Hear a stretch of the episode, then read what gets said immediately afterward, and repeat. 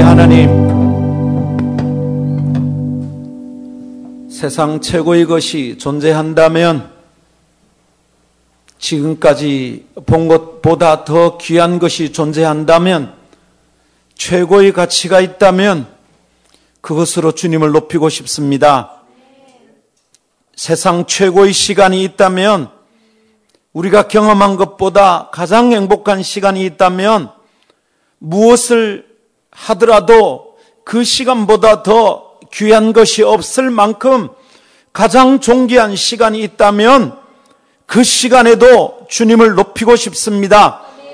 모자라고 연약하고 부족하고 자랑할 것이 전혀 없는 존재이지만 꽤 괜찮은 날이 있다면 저희의 상태가 베스트가 된다면 가장 좋은 시간에 가장 좋은 것으로 가장 좋은 컨디션으로 하고 싶은 것이 있다면 하나님 예배하고 싶습니다. 사람들은 건강 챙겨서 돈 벌고 돈 벌어서 연애하고 집 사고 그들에게 가장 가치로운 것, 가장 좋은 시간, 가장 최선의 컨디션이 있다면 즐기고 살아가는데 하나님 우리는 주님 예배하고 싶습니다. 매주 목요일 저녁이 그런 날 되게 하여 주옵소서. 하나님 오늘 그런 날 되게 하여 주옵소서. 입술에 간사한 말이 그런 것이 아니라 우리의 정신과 삶이 그러기를 원하오니 하나님 빈틈없이 우리 가운데 임하여 주시고 밀도 있게 임하여 주시고 빈틈없이 저희를 사로잡으시고 남김없이 저희를 뺏어가시옵소서 죽게 다 뺏겨도 영광스럽고 행복한 날 행복한 예배 행복한 삶을 살고 싶습니다 하나님 우리 가운데 함께하여 주시옵소서 그 고백을 담아 여기 헌금하오니 하나님 이것 저희의 돈 아니라 저희의 고백이고 저희의 존재의 전부이고 꿈입니다. 생명입니다, 주님. 오직 주님 때문에 존재하는 존재, 오직 주님 때문에 존재하는 생명, 오직 주님 때문에 의미 있는 이름, 그거 하고 싶습니다, 주님. 오늘 저희 고백을 받으시고, 흔들리지 않고, 좌로나 우로나 치우치지 않고, 하나님의 영광을 위하여, 주님을 예배하는 것을 위하여 달려가는 하나님의 사람들 되게 하여 주시옵소서. 성령님, 오늘 여기 오시옵소서. 성령님 우리의 연약함을 도와 주시옵소서.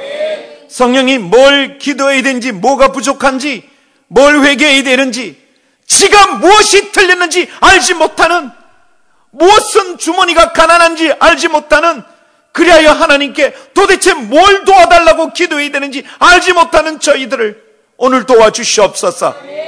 기도할 것을 기도하게 도와주옵소서. 회개할 것을 회개하게 하옵소서. 성령님 오시옵소서. 사람이 모여서 기술을 뽐내고 음악적 지식이 드러나고 사람이 모여서 논리적으로 이성적인 이야기를 하고 끝나는 시간이 아니라 성령님 오시옵소서. 성령님 오셔서 하나님의 뜻이 드러나게 하여 주옵소서. 하나님 앞에 한 번 엎어지는 시간 되게 하옵소서.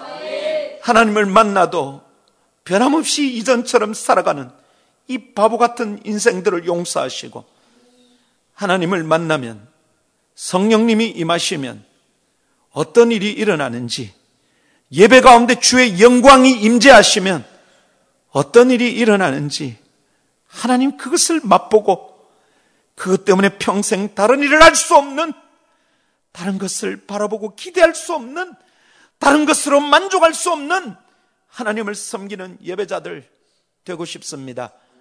여기 오셔서 저희의 헌금을 받으시고 돈만이 아니라 저희의 헌신을 받아 주옵소서. 매 예배 때마다 번제물로 올려드리는 저희의 삶이 예배가 되게 하옵소서. 예배하고 나서도 힘이 남고 예배하고 나서도 감정이 남고 예배하고 나서도 주머니에 돈이 남는 오 주님 부끄러운 삶 그만두고 예배하고 나면 전심으로 주님을 높였으니 남아 있는 마음이 없고 남아 있는 감정이 없고 남아 있는 힘이 없고 남아 있는 곡조가 없고 남아 있는 돈이 없을 만큼 전심으로 주님을 높이는 예배 저희 인생에 한 번이라도 주님을 경험하는 예배 주님의 임재가 임하는 예배 하나님 그거 기대하오니 목요일마다 임하여 주시옵소서. 성령님 언젠간 그렇게 해주시길 원하지만 하나님 언젠간 말고 오늘은 오늘 임하여 주시옵소서. 오늘 여기 오시옵소서. 오셔서 말씀하옵소서.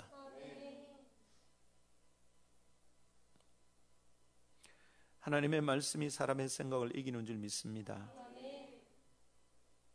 잡다하고 보잘것없는 너덜너덜한 지식으로 다 아는 줄 까불지 않게 하시고 짧은 인생의 경험으로 자기 생각이 다 옳은 줄 교만하고 나대지 않게 하시고 주의 말씀을 겸손히 받아 하나님의 말씀이 저희의 생각을 고치시는 놀라운 경험을 매번 말씀을 대할 때마다 누리고 경험하게 하옵소서. 존귀하신 주 예수님 이름으로 기도하옵나이다. 아멘. 하나님 말씀 호세아서 1장 1절입니다.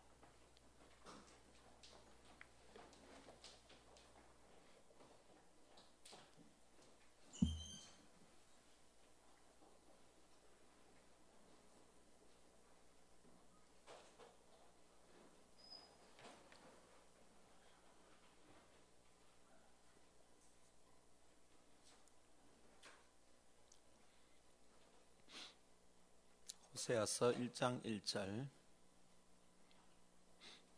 우시아와 요담과 아하스와 히스기야가 이어 유다 왕이 된 시대 곧 요아스의 아들 여로보암이 이스라엘 왕이 된 시대에 브리의 아들 호세아에게 임한 여호와의 말씀이라 아멘.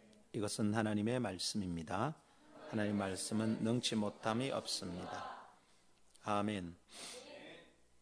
홍수가 나면 물이 온 천지에 넘칩니다. 모든 게 다 젖습니다. 모든 게 습기가 눅눅하게 다 배입니다. 물이 없는 곳이 없습니다. 물이 모자라지 않습니다. 물이 철철 남아 돕니다. 그런데 뜻밖에도 너무 아이러니하게도 마실 물은 없습니다. 다 흙탕물입니다. 홍수가 나면 물이 철철 흘러 넘치는데 마실 물이 없습니다. 성경책 집집마다 서너 개 철철 넘칩니다. 저희 집에는 이전 버전, 그 이전 버전, 우리 집에는 한국말 버전만 내도 4개, 5개. 그 버전마다 성경이 4개, 5개입니다. 제가 쓰던 성경은 더 많습니다. 성경 갈피 갈피에 메모해 놓은 것 놓치고 싶지 않아서 옛날 손때 묻은 정겨운 성경 버리고 싶지 않아서 모아둔 것들이 내가 쓰던 성경만 해도 10개가 넘을 겁니다. 그런데 거기에 영어 성경이 있습니다. 독일어 성경이 있습니다. 히브리어 성경이 있습니다. 헬라어 성경이 있습니다. 영어 성경은 버전이 여러 개입니다. NIV, ESV, ASV, NASB, 어, King James 버전 여러 개입니다. Living 뭐죠? Living Bible. 성경 참 많습니다. 여러분 집집마다 성경이 교회 다니는 집은 그렇게 많을 겁니다. 하나님의 말씀을 기록한 성경이 철철 흘러 넘칩니다. 이전 이전 시대에 성경 한 권을 지켜내기 위해서 목숨을 걸던 시대처럼 어렵지 않습니다. 책방에 가면 쉽게 살 수 있습니다. 이전 이전 시대처럼 두루마리에 써서 성경책 하나 쓰려면 몇 밤을 세워야 되고 한 회당에 하나 정도 있는 한 마을에 한 마을에 유대인 공동체가 있으면 그 회당에 두루마리가 하나쯤 있는 그런 시대에 하나님 말씀이 너무 귀했습니다. 그때 비하면 지금은 성경이 철철 흘러 넘칩니다. 텔레비만 켜면 기독교 방송에서 대한민국 최고의 목사님들의 설교가 항시 흘러나옵니다. 말씀이 철철 흘러넘칩니다. 우리끼리 모여서 소그룹 성경 보하자. 기독 서점에 가면 성경부 교재가 철철 흘러넘칩니다. 그야말로 홍수 시대입니다. 한 교회 주일 오전, 오후, 수요일, 금요일 새벽기도 7번, 최소한 11번의 말씀이 선포됩니다. 한 달이면 330개의 설교를 들을 수 있습니다. 하나님 말씀이 철철 흘러넘칩니다. 근데 똑바로 듣고 대답하십시오. 여러분, 이번 달에 언제쯤 하나님의 말씀이 여러분에게 임했습니까? 홍수가 나면 온 천지에 물이 넘치는데 마실 물이 없는 것처럼 지금 우리 시대는 성경도 쎄 비렸고 수련회 마치고 나면 성경을 수십 권 버리고 갑니다. 남아도 온다는 말입니다. 설교 TV만 켜면 철철 흘러 넘치는데 우리 여러분 언제 하나님 말씀이 여러분에게 임했습니까? 벌벌 떨면서 이 얘기를 들었으면 싶어요. 저는 떨려요. 호세아 1장 1절 묵상하다가 제가 너무 떨렸어요. 아, 이거 겁난다.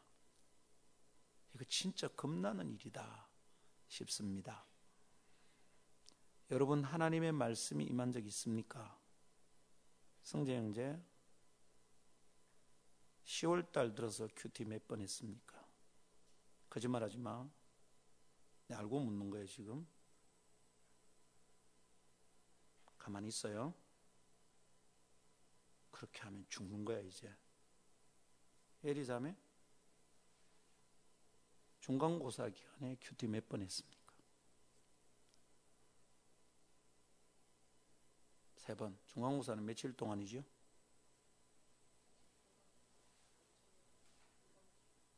이번 주에 세 번 했어요? 이번 주에 세 번? 주일부터 해서? 월화수목 해서?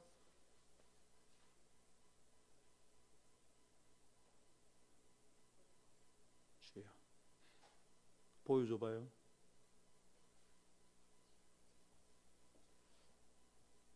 황예람 전사님, 이번 주 큐티 몇 번 했습니까? 대답하지 마요. 대답 안 하는 게 좋겠어.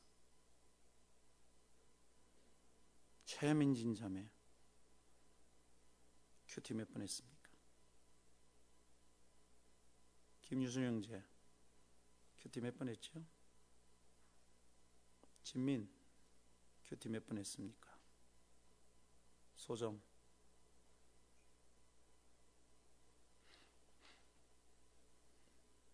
하나님의 말씀이 넘치는데 하나님의 말씀이 없어요.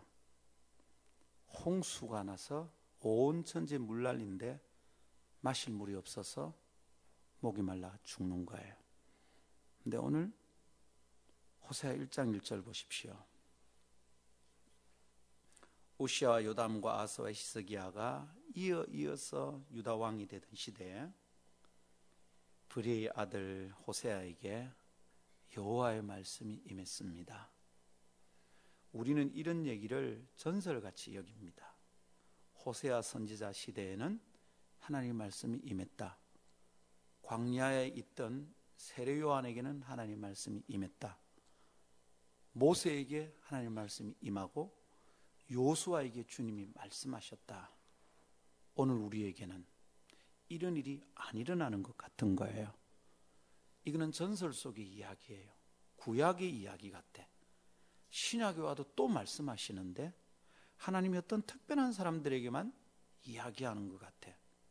근데 하나님 말씀이 있는데 성경이 여기 있는데 성경을 우리는 하나님의 말씀이라고 말하는데 그런데 하나님의 말씀인 성경을 우리가 들고 있는데 집에 몇 권씩 있는데 하나님의 말씀이 우리 가운데 임한 때가 언제 있었냐 말이죠.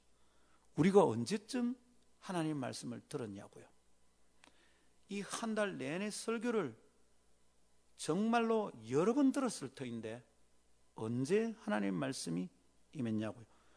혹 이렇게 얘기할 수 있어요. 목사님 저 설교 잘 들었습니다. 기억합니다. 성경이 하나님 말씀인 줄 믿고 이거 읽습니다.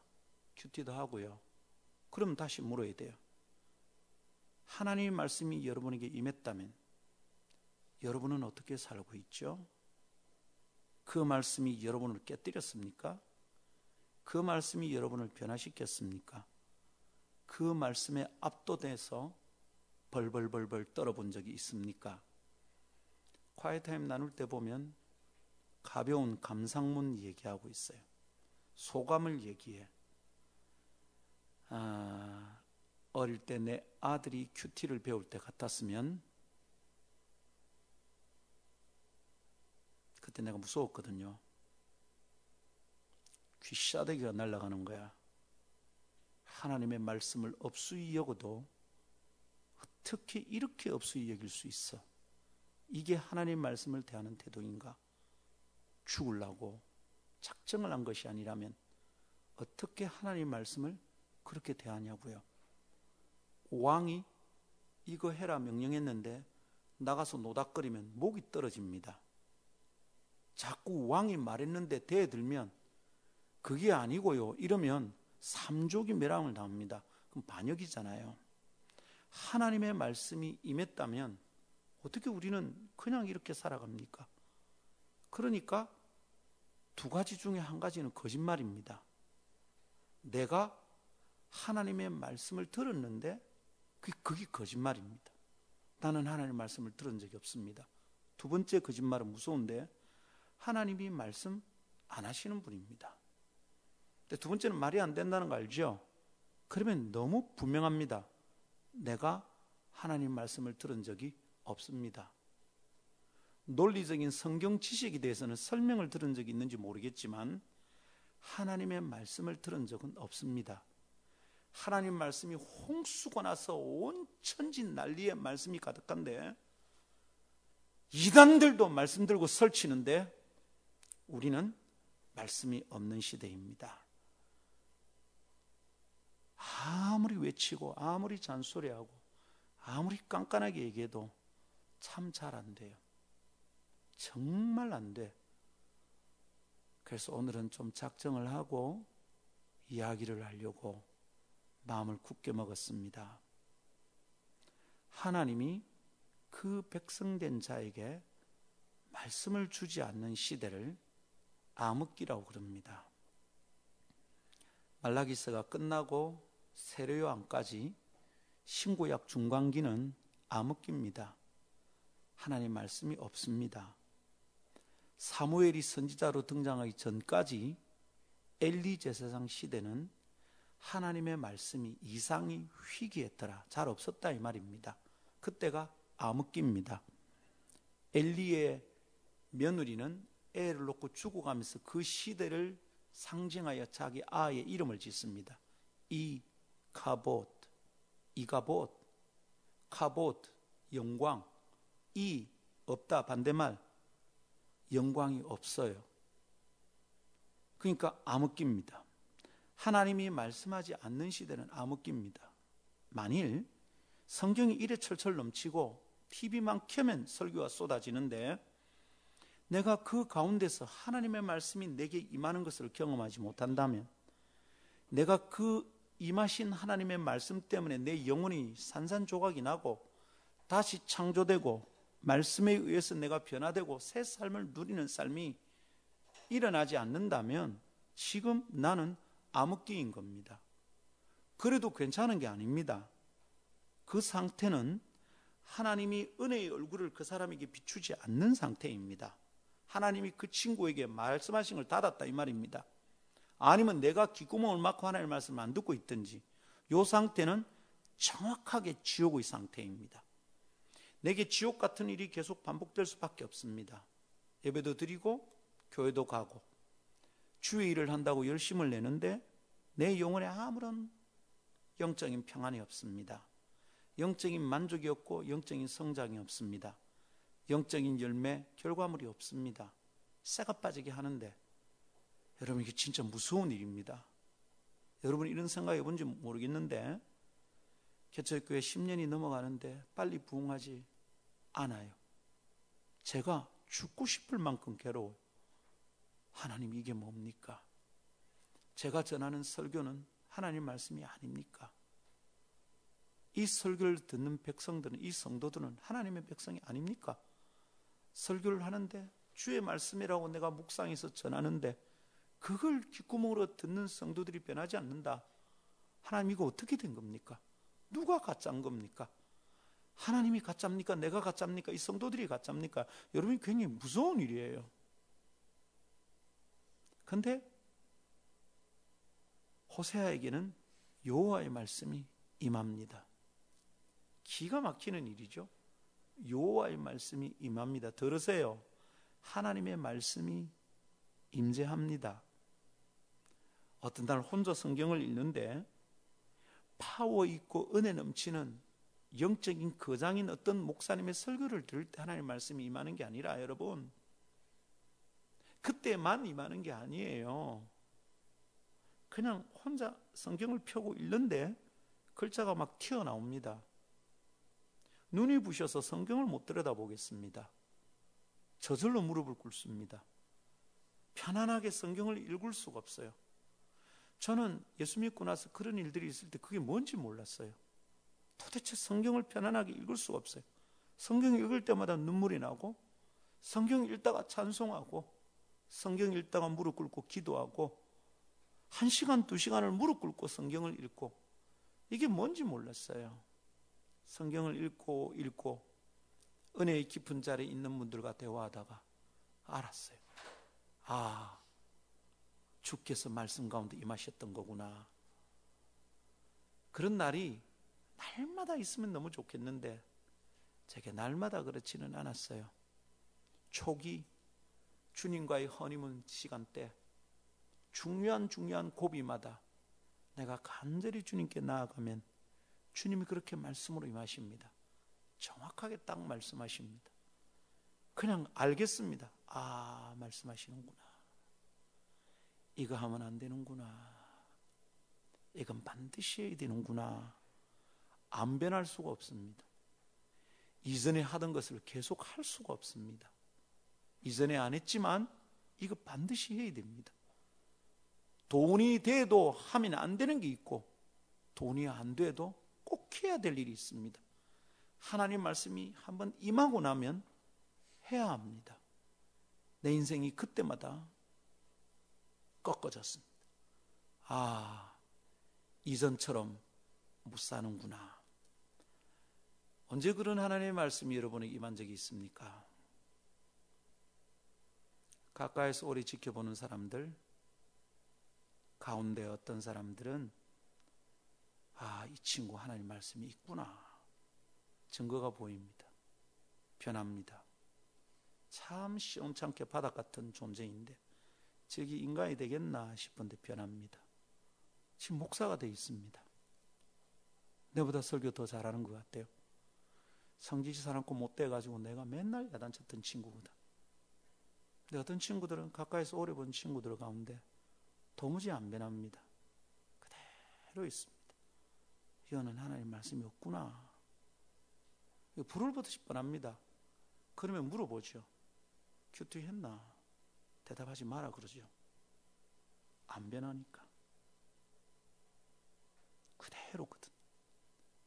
굉장히 심각한 얘기입니다. 어떤 사람은 성경을 많이 읽어요. 성경 지식도 있고요. 큐티 나누면 기가 막히게 얘기를 합니다. 다른 사람이 은혜를 받아요. 근데 지는 안 변해요. 어떻게 된 거죠? 하나님의 말씀이 임하지 않았어. 지식은 있는데 하나님 말씀이 임하지 않았어. 여러분, 이거 지금 이상하게 들리면 안 되고, 여러분이 이 말의 앞뒤의 차이가 뭔지 정확하게 붙잡아야 됩니다. 실제로 그런 차이가 있습니다, 여러분. 성경을 많이 아는 것과 하나님의 말씀이 임하는 것은 다릅니다. 여러분, 호세아가 하나님 말씀을 듣던 이 시대에 제사장이 있었습니다. 서기관 있었고 성전에서 정기적으로 두루마리 성경 낭독했습니다. 하나님의 말씀이 있었어요. 말씀을 수종드는 종들이 있었어요. 근데 호세아에게 하나님의 말씀이 임했대. 여러분 굉장히 무서운 얘기예요, 이게. 오늘날로 칠 것 같으면 목사가 설교하고 있고 신학교 교수가 가르치고 TV를 켜면 기독 방송에서 설교가 막 쏟아지는데 그것이 하나님의 말씀이라고 말 안 하고 구석탱이 있는 어느 종에게 여호와의 말씀이 임하니라. 그랬단 말이에요. 굉장히 무서운 얘기예요. 그러면 그러면 그 강단에 서서 설교하던 목사들은 다 뭐고 TV만 켜면 나오는 목사는 다 뭐냐? 이 당시로 돌아간다면 그 제사장들은 다 뭐냐? 서기관들은 다 뭐고 성전에서 정기적으로 낭독되던 성경은 도대체 뭐냐? 선지자라고 이름하고 사람들에게 여호와 말씀이 나에게 임했다. 찌꺼리던 그 쓰레기들은 다 뭐냐 이 말이야. 이게 하나님의 뜻입니다. 말하고 사람들에게 찾아가서 이 일을 해야 된다, 저 일을 해야 된다 말하던 그 쓰레기들은 다 뭐냐 이 말이에요. 이 굉장히 무서운 얘기란 말이에요. 나는 내가 겁이 나는 거야. 하나님의 말씀이 지금 내가 받은 이 메시지가 아니고 누군가 예상치도 못하던 뜻밖의 인물에게 지금 임하고 있다면 난 뭐냐고 하나님의 말씀을 전한다고 하고 있는데 뭐냐 말이야. 우리가 주의 말씀을 사모해서 듣는다고 하는데 하루에 서른 장씩 읽는다고 애를 쓰는데 1년에 10도 가겠다고 10년 안에 100도 끝내겠다고 온 난리를 치고 있는데 몸이 아파도 읽고 잠이 와도 읽고 하루의 분량을 끝내지 않으면 잠들지 않으려고 이렇게 애를 쓰고 있는데 하나님의 말씀이 내게 임하지 않는다면 이게 도대체 뭐냐 말이야. 나는 쓰레기야. 지금 하는 이 설교도 아무 의미가 없는 거지. 영혼을 살리지 못하는 거죠. 10년 동안 내 설교를 들은 우리 교인들 중에 누가 변했는가? 변한 사람 많습니다. 인생이 휘떡 뒤집어진 사람들 있습니다. 그런데 이렇게 더디 변하고 이렇게 적게 변하나? 나를 통하여 하나님 말씀이 흘러가나? 내가 설교할 때 여호와의 말씀이 거기 임하냐? 너무 두렵습니다, 여러분. 호세아에게 하나님의 말씀이 임합니다. 그런 것은 전설이다. 이렇게 말하지 마십시오. 지금도 그런 일을 경험합니다. 어제 광주에 집회 갔다 왔습니다. 집회를 끝나고 내 후배인 목사님 부부와 커피숍이 카페가 문 닫을 때까지 앉아서 얘기를 나눴습니다. 그 두 분이 이렇게 말했어요. 절대 눈물 한 방울 흘릴 것 같지 않은 사람.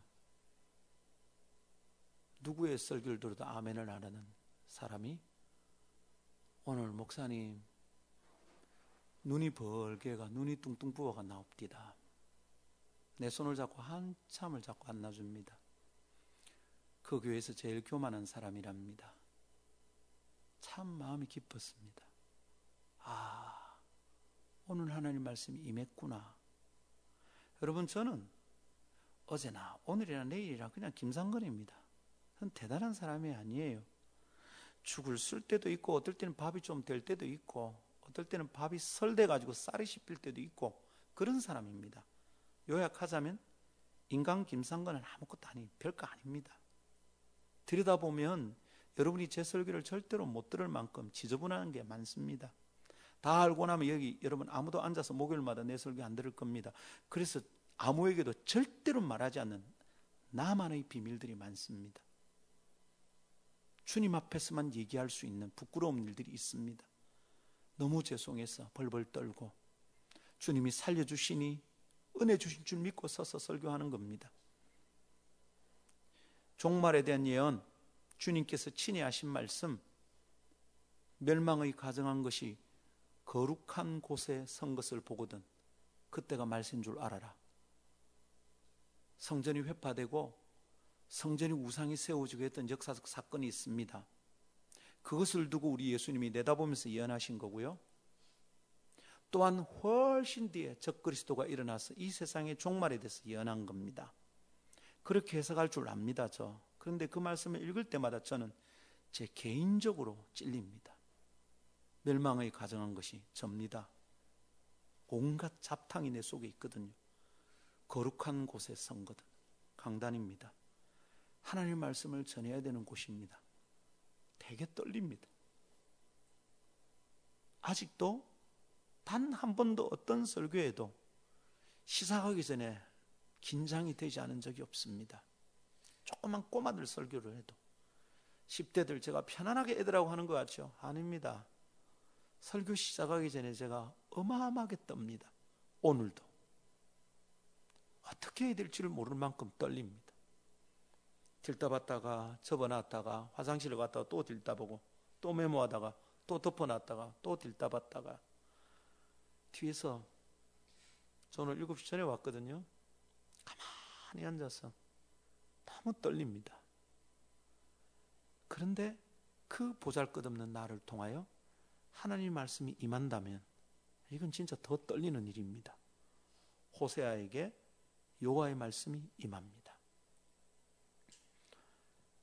몇 가지 생각해 볼 수 있습니다. 첫 번째는 하나님의 말씀이 호사에게 임하는데 잘 보세요. 우시아와 요담과 아스와 히스기야 왕들의 이름이 나열됩니다.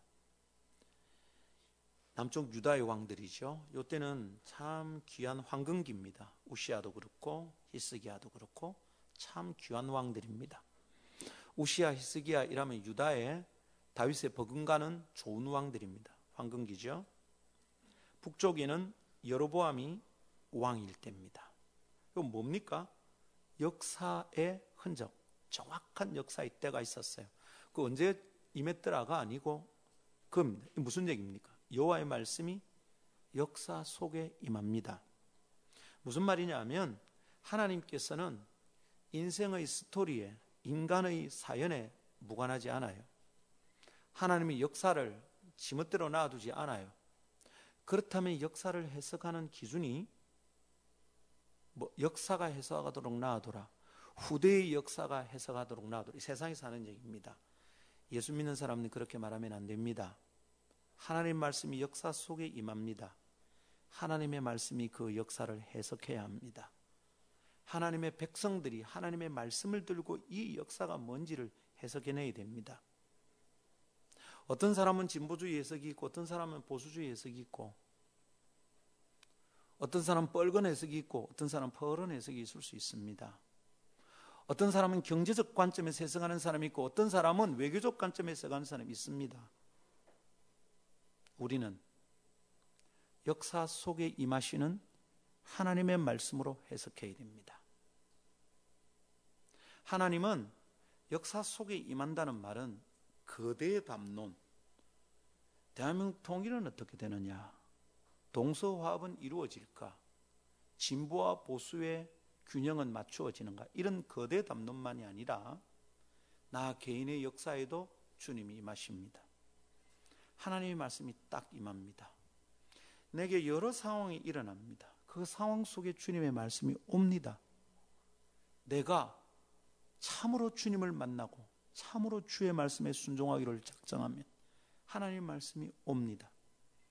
제가 오늘 문화외고 친구들과 얘기하면서 얘기했지, 그지? 하나님의 말씀이 성경이 하나님의 말씀이다. 그 성경의 권위를 우리가 인정하고 믿고 따르는 그 인정하는 그게 하나님 믿는 거다. 근데 그렇게 우리가 성경을 하나님의 말씀으로 그 권위를 인정하면 하나님의 말씀의 능력과 권위가 나를 보호하기 시작한다. 전혀 다른 삶을 살게 된다. 근데 우리가 그 하나님의 말씀을 성경을 하나님의 말씀으로 받아들이고 인정하지 않죠. 소중히 여기지도 않고 처제해 놓고 먼지만 쌓이게 놔 놓고 일주일 내내 성경 한번 들다 보지 않고 교회 가서 주님 사랑합니다. 이런 거짓말을 찌끄리고 자빠져 있고 여러분 내가 하나님의 말씀의 권위를 어떻게 인정하고 있는 겁니까?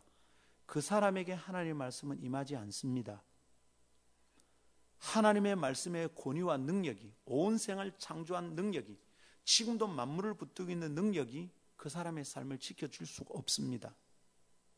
일어나는 상황마다 부딪히는 환경마다 실패의 흔적마다 이별의 아픔을 감당할 길이 없습니다. 그러나 하나님의 말씀이 임하면 이 말씀이 나의 역사를 해석합니다. 이 말씀이 내 상황을 해석합니다. 내 돈 없는 것을 해석하고 내 건강 없는 것을 해석하고 내가 오늘 삐진 친구들과의 관계를 해석하고 그래서 뭐가 틀렸는지 뭐가 잘못됐는지 뭘 해야 되는지 하나님의 말씀이 나의 역사를 해석합니다. 그때 눈이 번쩍번쩍 뜨이고 아 주님이 말씀하신다 알 수 있습니다. 자기도 모르게 입에서 툭 튀나옵니다 여러분 그런 날이 오면 네.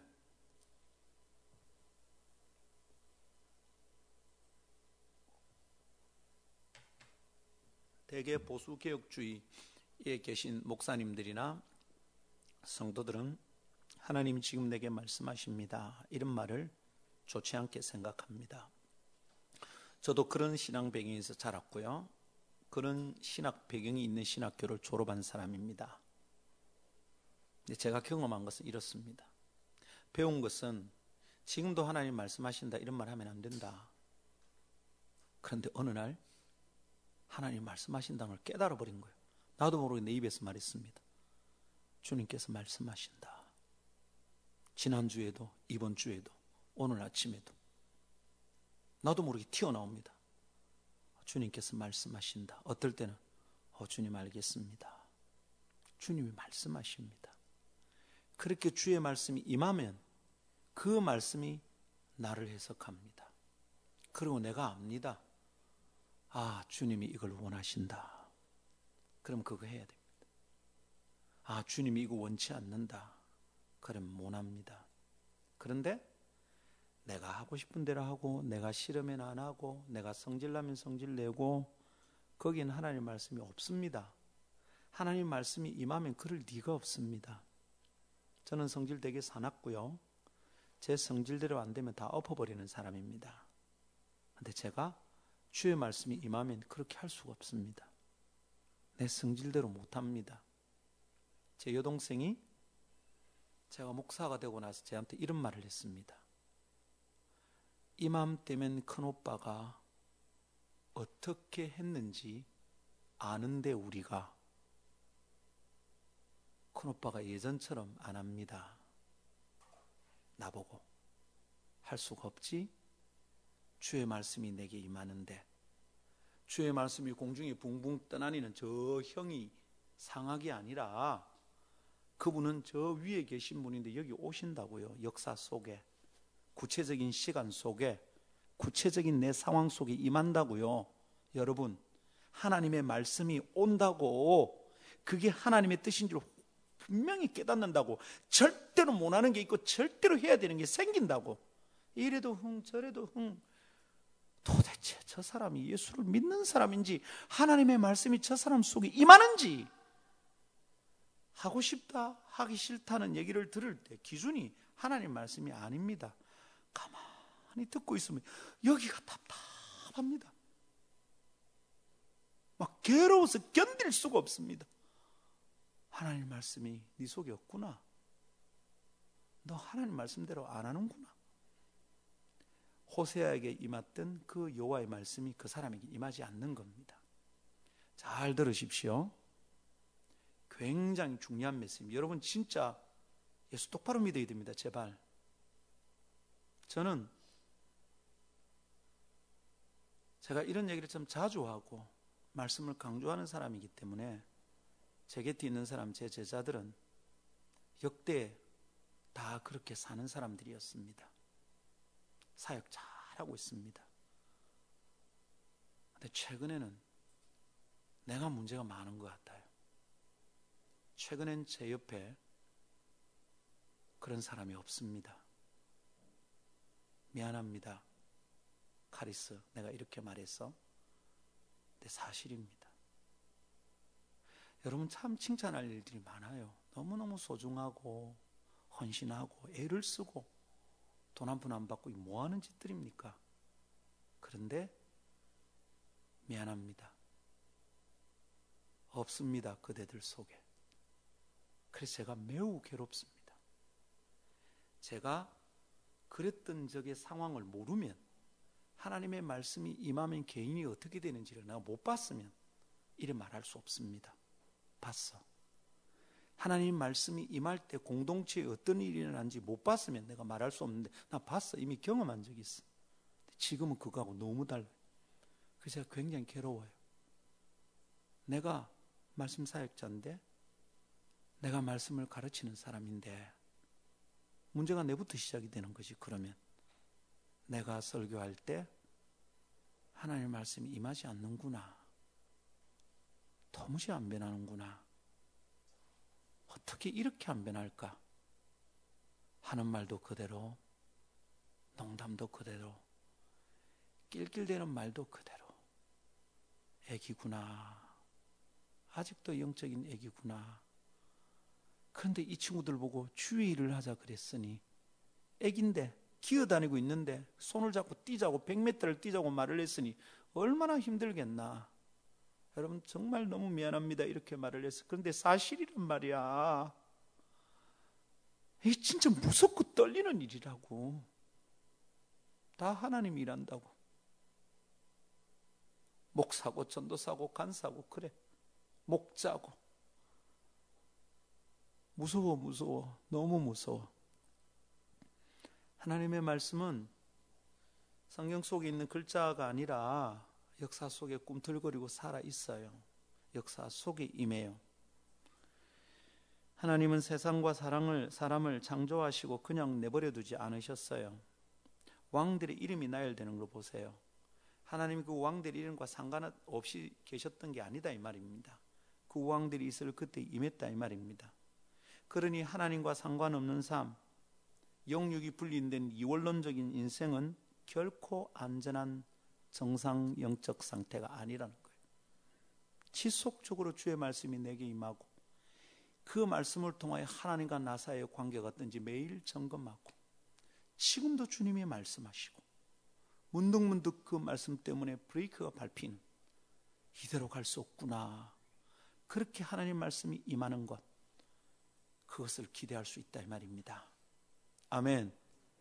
하나님 말씀이 공중에 붕 떠 있는 너무도 고상한 철학이고 우리는 함부로 연구할 수도 없는 그런 것이 아니라 역사 속에 우리의 삶 속에 온다 이 말입니다. 아멘. 두 번째는 이 하나님의 말씀이 사람에게 임합니다. 가만히 묵상하는데 하, 이게 너무 좋기도 하고 너무 떨리기도 합니다. 하나님의 말씀이 사람에게 임합니다. 호세아에게 임합니다. 하나님이 어쩌시는 겁니까? 하나님의 말씀인데 호세아에게 임합니다. 무슨 말이냐면 선지자니까 하나님의 말씀이 임하면 이게 자기를 통해서 흘러가게 해야 되는 거죠. 하나님은 사람을 통해서 말씀하시는 거예요. 하나님은 사람에게 말씀을 주고 싶어 하시는 거예요. 하나님은 사람을 통해서 사람 속에 사랑과 하나님이 소통하기를 원하셔서 사람 속에 오셔서 사람에게 말씀하시는 거예요. 너무 놀라워요. 여러분, 사람은 사람과 얘기해도 말이 안 통할 때가 있어요. 내 말이 무슨 말인지들 못 알아들어. 저 사람이 말하는데 내가 뭐라고 말을 하는지를 모르겠어. 몇 번이나 거듭 물었어요. 집사님, 지금 하신 말씀, 이 말씀이죠. 아이, 목사님, 그 뜻이 아니고, 분명히 그 뜻으로 말했는데, 내가 따져서 물으니까 겁이 났던가 봐. 내 말을 듣고 보니까 어, 야, 잘못됐다 싶거든. 아, 목사님 그 말이 아니고 그럼 무슨 말입니까? 다시 설명해 주십시오. 또 설명하는데 무슨 말인지 모르겠어. 이 말했다 저 말했다는 거야. 그럴 때는 항상 되물어 보면 됩니다. 집사님 이 말입니까? 아 또 그것도 아니래. 한 시간 반을 얘기하는데 무슨 말인지는 못 알아듣겠어요. 그래서 입을 닫았습니다. 아, 이분은 내하고 대화를 하려고 하는 게 아니구나. 내한테 시비를 붙으러 왔다. 그럴 때는 같이 시비를 붙어 좀 싸움이 되잖아요. 이제 가만히 있었어요. 목사가 집사하고 싸울 수 없으니까 가만히 들었습니다. 예, 집사님. 내가 그때 이렇게 말했어요. 집사님 저한테 속상한 게 많으시네요. 그랬더니 자기도 모르게, 예, 자기도 모르게 대답했어. 앞에 찌끄러기들 말한 거는 아무 소용이 없는 거야. 지 속상했다고 내한테 와서 따진 거야. 한 시간 반 만에 송 얘기를 툭 합니다. 여러분, 사람이 사람과 소통하는 것도 너무 힘듭니다. 여러분 안 그렇습니까? 여러분, 여러분의 아버지하고 잘 통합니까? 보통 엄마하고는 좀 통하는데 아버지하고 안 통하는 경우가 좀 많잖아요. 내가 생각할 때 나는 우리 아버지하고 내하고 잘 통한다. 손 한번 들어보십시오. 음. 네. 이상한 집안이죠. 네. 음, 집안에 오빠 동생이 함께 들은 거 보니까 사실인가 보다. 이상한 집안인 게 사실인가 봐. 여러분, 오빠하고 여동생하고 잘 통합니까? 형과 남동생 잘 통합니까? 그럼 사람하고 통하는 진짜 힘듭니다. 저는 이것 때문에 마음을 다스려야 될 때가 너무 많아요. 그래서 내가 도가 들닦인 것 같아서 하, 막 속이 터질라는 거예요. 사람과 사람이 안 통해서 아, 어떻게 동하는데 서하고 반응을 하는지 이 속이 히뜩 뒤집으려는 거예요. 어 주여 복시고 이래야 될 때가 너무 많은 거야. 때 보십시오. 사람이 사람과 소통하기도 힘든데 하나님이 사람에게 말씀하십니다. 이게 무슨 말인지를 생각하면 몸이 떨립니다. 오, 오, 하나님이 나와 소통하고 싶어 하시는구나. 여러분, 하나님이 사람에게 말씀하시기 때문에 하나님의 말씀은 개가 알아듣는 게 아니고 사람이 알아듣는 거예요. 하나님이 사람에게 말씀이 임하기 때문에 하나님 말씀 속아 알아듣는 게 아니고 사람이 알아듣는 거예요. 그러니까 하나님의 뜻을 못 알아듣는다. 하나님 말씀하지 않는다. 이딴 소리 하면 안 돼. 하나님은 사람과 소통하기를 원하세요. 아니면 성경이 뭐하러 필요가 있어? 성경 읽으면 하나님 마음이 확 와서 꽂혀요. 아, 하나님 말씀하신다. 하나님은 사람과 소통하고 싶어 하십니다. 그래서 그분의 음성을 듣고 그분의 뜻을 깨달을 수 있습니다. 하나님 말씀하지 않으면 우리는 절대 못 깨닫습니다. 근데 지금 하나님의 뜻을 깨닫는다 이런 얘기를 하는 것은 하나님의 뜻이 있다 이런 얘기를 하는 것은 하나님 말씀하고 계시다는 거예요. 하나님 말씀이 임하면 사람과 소통하고자 하시는 하나님의 소원을 빨리 깨달아야 됩니다. 아, 주님 내하고 관계를 이전과 다르게 가져가시려고 하는구나. 어느 날 어느 집회에 들어갔는데 이 설교가 너무 강하게 들립니다. 여러분 그럴 때 있죠. 정확하게 해서 딱 꽂힐 때 있죠. 어, 이거 내한테 얘기한다. 목사님이 어떻게 저걸 알지? 엄마가 일러줬나? 이 지금 잘못 알아듣는 거예요, 그거는. 그럴 땐 빨리 깨달아야 돼. 아, 주님 말씀하신다. 여러분, 그때가 내게 임한 하나님 뜻이 딱 드러날 때입니다. 아, 이대로 살면 안 되는구나. 하나님 뭔가 말씀하신다. 세 번째는 하나님의 말씀이 보잘 것 없는 사람인 나에게 임하니까 이게 너무 영광스러운 겁니다. 여러분, 내 같은 쓰레기에게 하나님이 말씀하신다. 저는 고등학교 3학년 때 제가 좋아하던 유행가 가수가 그 당시 한참 히트치던 윤복희, 조영남이었습니다. 되게 좋아했어요. 저는 그때 유행가 가수가 되고 싶었기 때문에. 그런데 어느 집회에 갔는데 그때 조영남 씨가 예수 믿고 뭐 미국에 있는 무슨 신학교를 마치고 와가지고 국내에서 복음 집회 막 다닐 때예요. 무궁화 현에 YF 집회가 있었어요. 김장한 목사님, 극동방상 이사장 김장한 목사님이 메시지를 전하는데 그때 젊었죠. 40대니까 멋있었어요. 반짝반짝 반짝반짝 반짝반짝 하신 분이거든. 말도 지금도 80이 넘었는데 지금도 언변이 어눌하진 않아요. 지금도 또록또록해요. 이 그냥 귀로만 들으면 80 넘은 할배처럼 안 여겨져. 그분 메시지가 진짜 기가 막히죠. 빌리그람 목사님이 한국에 집회할 때 이분이 영어로 통역하신 분인데 통역이 더 잘했다 이런 얘기가 있을 만큼 그분이 설교하고 마지막 코를 하는데 그날 이사벨 요금 무궁화관에 10대들이 한 1000명쯤 들어왔었습니다. 그꽉 찼으니까. 그런데 김장원 목사님이 콜링합니다. 죽게 나오라 하는데 알타콜을 하는데 조영남 씨가 기타를 치면서 찬송을 부릅니다. 목사님이 오늘 죽게 자기를 드리려고 하는 사람 나오십시오. 이런데 옆에서 기타를 치면서 어서 돌아오 다 울었어. 나도 에헤 울고 앞에 나왔는데 한 300명이 나와서 순식간에 나도 뭐 때문에 우는지도 몰라 했던 막 눈물이 나 기가 막히게 그날 종남 씨가 나가는데 내가 손을 내밀었습니다. 종남 씨 악수 한 번만요. 악수했습니다. 일주일 동안 손 안 씻었습니다. 밭도 왼손으로 먹고 얼굴도 왼손으로 씻고 칫솔 일도 왼손으로 하고 사람입니다. 사람. 아무리 슈퍼스타도 사람입니다. 근데 내가 정리함식에 말을 걸었는데 그 사람이 나에게 말을 해줬습니다. 요즘 같으면 어떻게 비유하면 될까요? 응? 아, 예? 그 당시에 조영남에 비유할 비견할 만한 요즘 남자 가수 누굽니까?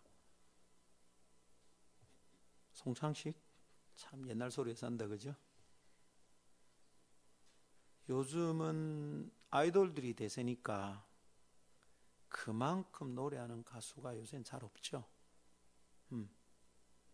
근데 그래도 뭐 샤이니의 키가 여기 와서 그지 가연아 이러면 가연 키 별로 안 좋아해? 네. 누구 좋아해? 얘를 잘 들어야 되겠다. 누구? 박보검. 에, 그죠. 시인도 부인도 안 하고 있죠. 박보검이 오면 뭐 난리가 나겠지. 근데 박보검이 말을 거는 거야. 예리야. 정신이 없는 거지. 근데 지를 부른 자인데 사실은 나의 랑의 애칭이 예리거든요. 네 부른 거 아니야. 음. 그럼 난리가 나는 거죠. 나 불렀어, 나 불렀어. 나, 나, 나, 나 봤어. 아니 지금 잠실 운동장에 10만 명 이상 모였는데 막 하다가 윤도현이 빠 이랬어. 그건 일방적으로 아무 데나 한 거야. 그거는 가마 샷막 한 거야. 근데 나 보고 나 보고 미쳤는가 봐. 사람이 그래도 사람이 미쳐버리는 거야. 근데 하나님의 말씀이 사람에게 임했어. 와, 이 영광스러움. 나는 조용필하고 얘기하고 조용필이 아니고 조용남하고 얘기하고 악수했다고 이걸 일주일 동안 손을 안 씻었다니까 얼마나 냄새 많이 났을까? 하나님이 말씀하십니다. 영광스럽죠. 사랑과 존경으로 인격적으로 이 말씀을 대해야 됩니다. 그렇게 듣고자 애를 써야 됩니다. 말씀하십시오. 주님 듣겠습니다. 근데 여러분, 이 영광스러움이 그 말씀을 제대로 섬기게 만들었을 거예요. 틀림없이. 하나님이 호세에게 말씀하셨는데 얼마나 놀랍고 영광스러운지 그것이 이 말씀을 어떻게 어떻게 섬기는지 태도를 결정한 거예요. 근데 주님이 임하신 말씀이 뭔지 압니까? 기가 막히는 거예요. 2절. 여호와께서 처음 호사에게 말씀하실 때 여호와께서 호사에게 이르시되 그다음 말씀 봐요. 기가 막혀요. 너는 가서 음란한 여자를 맞이하여 창녀 음란한 자식들을 낳아라. 이게 뭐야? 집안이 이게 콩가루 집안이야. 이 나라가 여호와를 떠나 크게 음란합니다. 그 여자가 네 안에 마음 들지 않고 다 갖고 바람 피우는 게 나의 나라가 이스라엘이 나에게 마음을 두지 않고 우상 숭배하는 거 똑같아. 이것을 호세아의 마음에 온몸으로 느끼게 만들려고 그렇게 느끼고 나면 살이 벌벌벌벌 떨려서 여호와께서 너에게 말씀하신다. 이 책망받을 백성들아. 이제 똑바로 얘기할 수 있을 거야. 그렇게 얘기하는 거예요. 근데 여러분, 이 말씀 순종하기 쉽겠어요? 예를 들고, 예를 들어, 나보고, 어? 이 여자가 다른 남자하고 잡은 남자가 한 천명쯤 되는 여자를 나보고 너의 순결한 신부다. 으흐. 내 아내가 그렇지 않아서 얼마나 감사한지 모르겠어요. 물론 물론 여러분 혹시 내 아내의 과거가 그렇다 하더라도 나를 사랑하면 난 용서할 수는 있어요. 그러나 내 아내가 그런 사람이 아닌 게 난 너무 감사해요. 근데 과거엔 그렇고 지금은 안 그런 애가 아니라 살다가 아 하나 놓고 또 가서 장례짓 하고 있으면 호세아가 또 논파라가 갖고 와서 빚 갖고 데려와서 또 살고 또 애안 놓고 있으면 또 나무 여자하고 나무 남자하고 살면 또 가서 돈 주고 소파라가 또 데려오고 이걸 호세아가 계속 하는 겁니다. 미친 거 아니야 이게? 근데 그게 하나님의 말씀입니다. 잘 보세요. 순종할 수 있겠어요 이거? 그 말씀대로 살 수 있냐고. 그런데 하나님의 말씀이 누군가에게 임하면 그 말도 안 되는 그 일을 절대로 못할 그 일을 해야 돼. 절대로 하고 싶은 그 일은 못해. 하나님 말씀이 딱 임하면 말씀하셨다. 순종 안 할 수가 없어. 하나님의 말씀을 경험한 사람들은 똑같이 말할 수 있어. 떨려. 죽을 것 같아. 그리고 너무 영광스러워. 주님이 말씀하셨다. 여러분 어찌 소홀히 행하게 했을까요? 이 너무 기가 막힌 얘기지만 아이 장녀를 데려다가 살아라니 어? 그래가 아니 과거를 잊고 이전에 만나던 천명의 남자들은 이제 다 끝났어요. 호세아 오식 당신만 사랑하겠어요. 그래서 살면 과거를 용서하고 사랑하겠다. 근데 좀 있다가 또 눈 맞으면 어떤 남자하고 도망가가지고 어디 살고 있는지 그래 이게 됐다. 주님 이제 끝내겠습니다. 근데 주님이 또 말씀을 가서 데리고 온나 놈 팔아가지고 그 말씀에 순종이 되냐 말이야. 근데 하나님의 말씀이 임했거든. 그 놀라움, 그 경이스러움, 그 영광스러움 때문에 이 말씀을 제대로 섬길 용기가 생기는 거예요. 제대로 섬기게 만드는 거예요. 하나님이 내게 말씀하셨다. 그러니 no choice. 내가 선택할 수 있는 상황이 아니야. 난 순종할 수만 있어. 그 일을 하게 만드는 겁니다. 한번 따라합시다. 하나님의 말씀이 임하다. 하나님의 말씀이 임하다. 여러분, 제 인생에는 아주 중요한 고비에는 반드시 주님 말씀하셨습니다. 제가 정말 하기 싫던 일을 기꺼이 하게 되었습니다.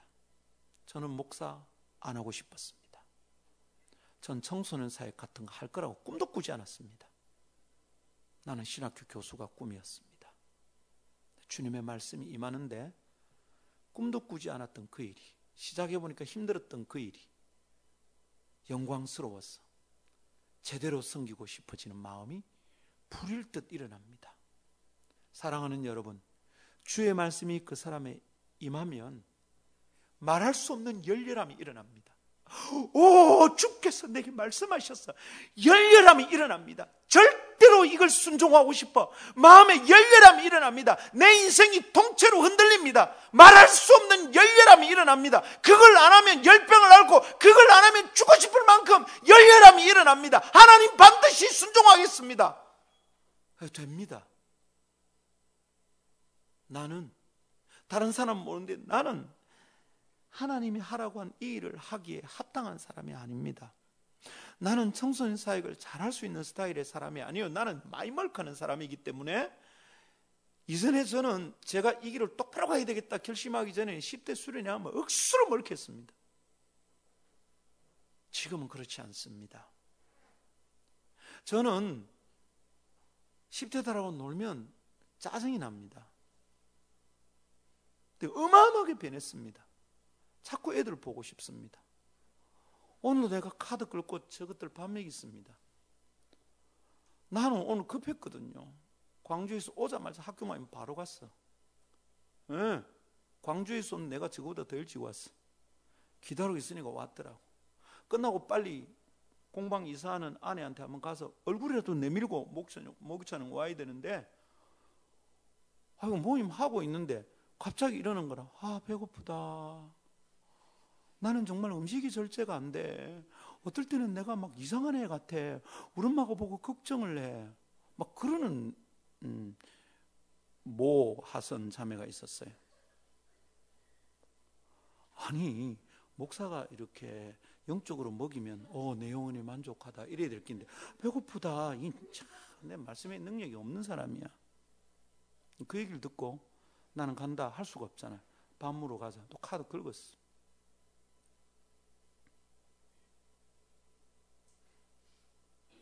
애들이 좋아요.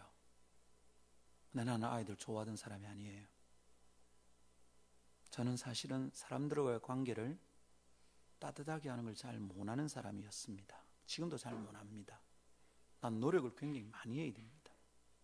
그런데 하나님의 말씀이 임해서 그 일을 하면 그게 됩니다.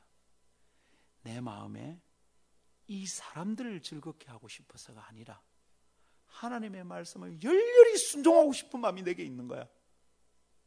하나님에 대한 열렬함이 생기는 거야. 사실은 사람에 대해서 열렬하진 않아. 아, 어떻게 애미기는 사람들 만나면 막 싫어! 같이 안 하고 싶어. 근데 오직 하나님이 말씀하시면 그것에 대한 열렬함이 어떨 때는 온몸이 덜덜덜덜 떨려요.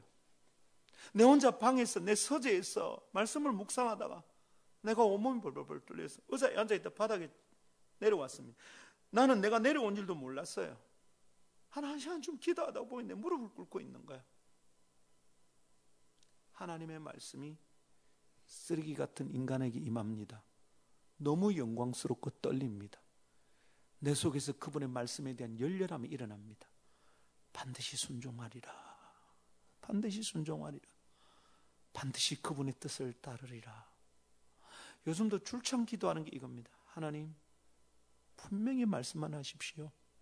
순종하겠습니다. 저 지금 뭐 해야 됩니까? 저 지금 어떻게 해야 됩니까, 주님? 말씀만 하십시오. 전 무엇이든지 하겠습니다. 사랑하는 목요일 식구 여러분, 다시 처음 얘기해 봅시다. 성경이 철철 흘러넘치고 이제는 그렇게 많은 돈을 주지 않아도 성경을 쉽게 구할 수 있습니다. 설교 매일 들을 수 있습니다. TV 켜면. 근데 여러분 속에 하나님 말씀이 언제쯤 임했습니까? 이거 없으면 우리 죽습니다. 아무리 잔소리해도 사람 안 변합니다. 안 변합니다. 안 변합니다. 너무 힘들어요. 그가 하나님 말씀이 그에게 임하는 것을 온 마음을 열어 열렬히 사모하고 받아들이기 전에는 사람은 절대로 변하지 않아요. 예수를 믿는 사람들은 예수를 믿어서 사람이 변해요. 죄 짓다가 돌아서서 구원받은 상태로 끝나는 게 아니라 지속적으로 자라고 변화가 일어나요. 그 지속적인 변화와 자람은 하나님의 말씀과 성령께서 주시는 은혜의 능력입니다. 여호와의 말씀이 여러분에게 매일 임하고 그 임하신 말씀 때문에 내 영혼이 내 마음이 열렬해지는 사람들 되기를 축복합니다.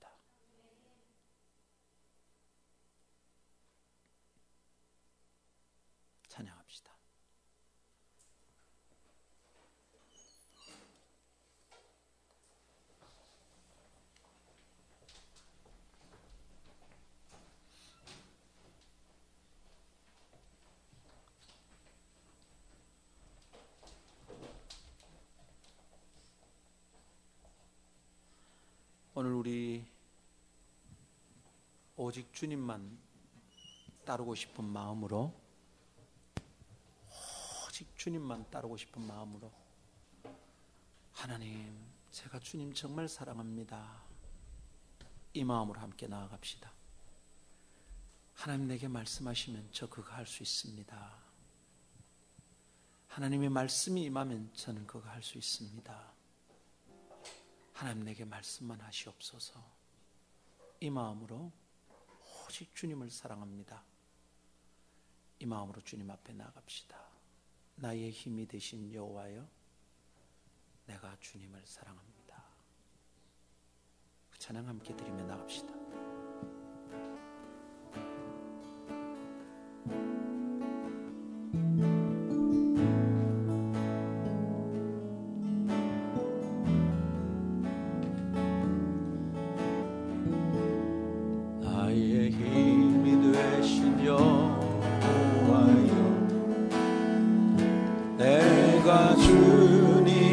사랑합니다. 주는 나의 반석이시며 나의 요새시라. 주는 나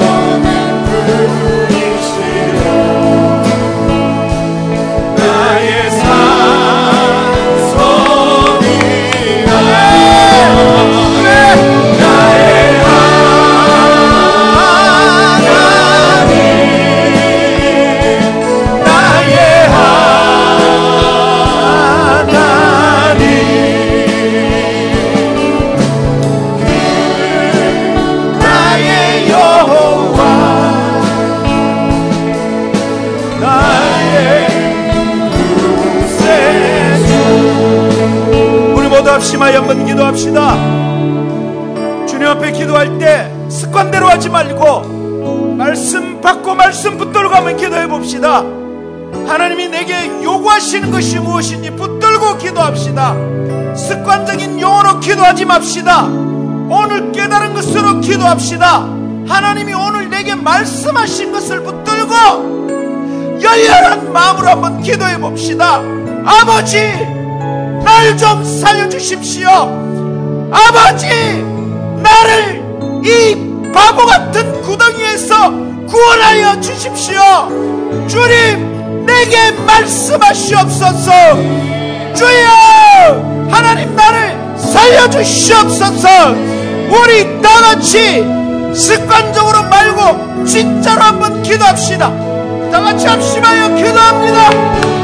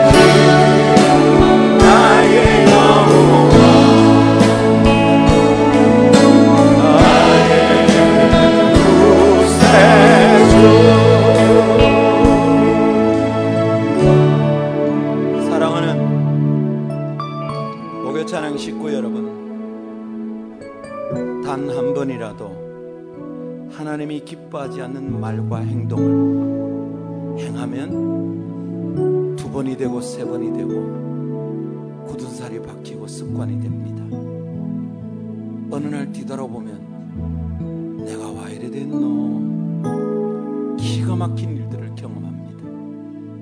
그래서 우리 마음에 주님을 향한 열렬함이 필요합니다. 하나님이 나를 만나 주신다. 하나님의 말씀이 내게 임한다. 하나님이 내게 말씀하신다. 온몸이 떨리고 존재의 바닥부터 꼭대기까지 벌벌벌벌 속에 하나님을 향한 열렬함이 필요합니다. 해도 돼도 안 해도 되는 일을 왜 합니까? 하면 더 좋은 일을 왜 합니까? 반드시 해야 될 그 일을 해야지.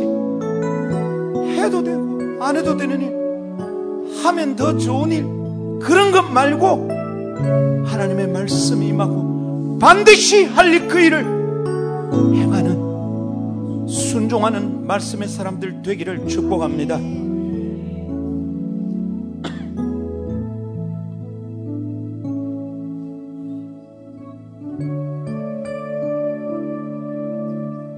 아버지 하나님, 귀로 들어오고 눈으로 들어오고 피부가 느끼고 호흡하는 이 모든 것을 통하여 저희는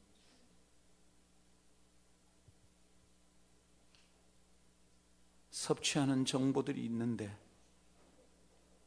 하나님 그 많은 정보들 중에 하나님의 말씀이 없어 이 정보 사회 속에서 정보의 빈곤을 느낍니다. 홍수가 나면 물은 많은데 마실 물이 없어지듯 여기저기 설교가 넘치는데 성경이 집집마다 쌓여 있는데 하나님 말씀이 없어 죽어가는 시대 가운데 하나님 저희를 부르시니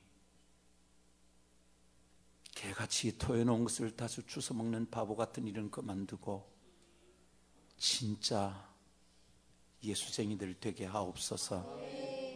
하나님 말씀에 벌벌 떨고 말씀을 말씀되게 하고 싶어서 열렬함이 있는 하나님의 사람들이 되게 하옵소서.